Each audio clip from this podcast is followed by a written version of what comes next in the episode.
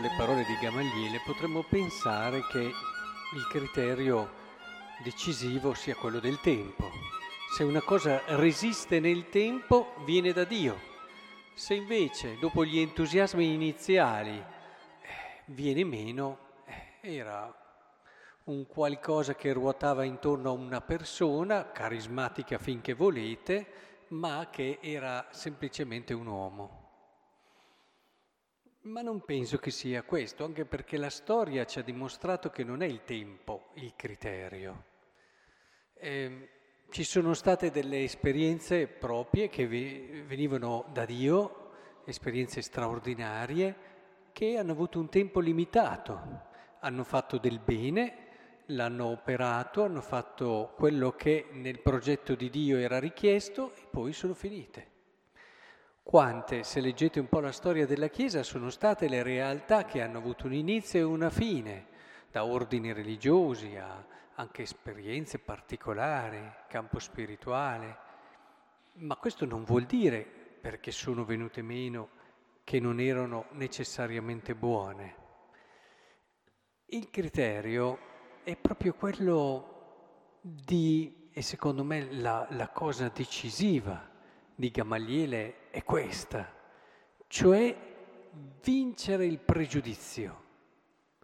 Cioè Gamaliele, più che dire una perla di saggezza sul tempo, ha espresso un principio spirituale ascetico fondamentale, cioè attenzione, togliamo i pregiudizi, cerchiamo di guardare com'è quest'opera se quest'opera viene da Dio e rende Dio vicino, concreto, presente nella nostra storia, eh, perché combatterla? Perché combatterla? Guardate che tante volte, dico questo perché nella Chiesa, ahimè succede, ci sono esperienze diverse nella Chiesa, a volte si parte da dei pregiudizi, ah, e ci si...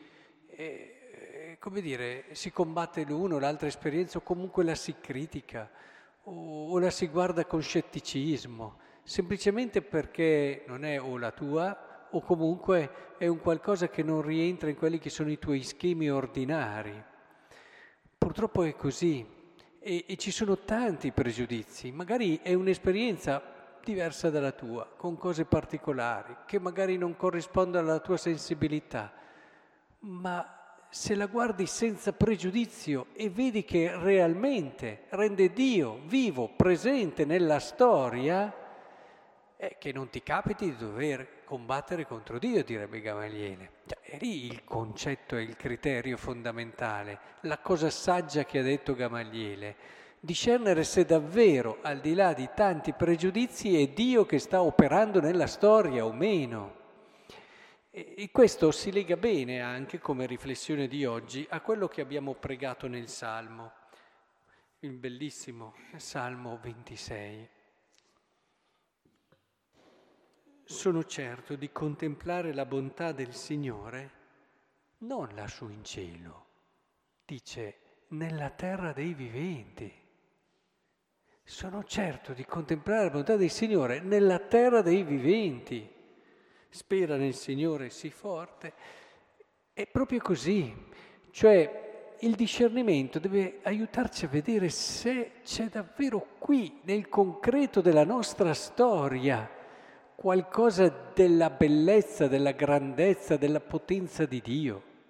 E lo stesso Vangelo quando ci fa vedere Gesù che poteva far pani dal nulla e invece prende i pani che ci sono per moltiplicarli, ci dice ancora questo concetto è proprio qui che il Signore è attraverso la nostra povera materia, la nostra povera umanità, che però vuole manifestarsi, del resto è stata anche la sua scelta dell'incarnazione. Quindi il criterio è proprio questo qui, cercare di, di guardare liberi, e questo è il grosso lavoro che dobbiamo fare, liberarci dai pregiudizi, liberarci dai nostri schemi che troppe volte ci fanno vedere solo certe cose e ci chiudono alla cosa diversa che magari semplicemente perché ci dà da fare. Beh, e allora?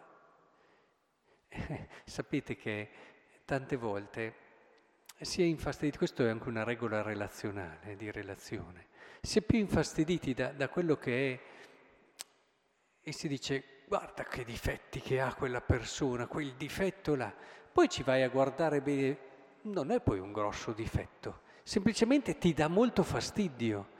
Allora il fatto che ti dia molto fastidio lo fa diventare un difetto, ma non è necessariamente un difetto. Quante volte tra le persone vedo, ah ma guarda, c'ha un difetto, poi, boh, grosso difetto. Diciamo che ti dà da fare, ti dà fastidio, ma questo non vuol dire che sia un grosso difetto. Ecco, noi abbiamo spesso questo criterio nel valutare le situazioni e le cose.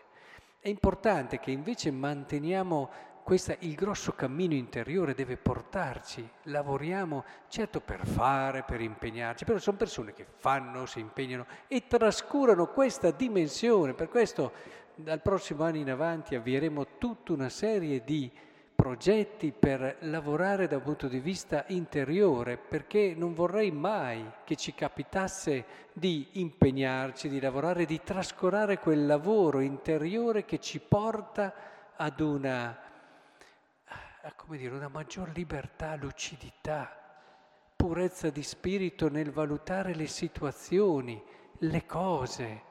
Si può anche pregare, pregare, pregare, ma bisogna lavorare per questo anche. Quindi che il Signore ci aiuti e vedrete che allora la saggezza di Gamaliele eh, diventerà anche per noi un criterio essenziale che ci guiderà nel cammino della nostra vita e della nostra comunità.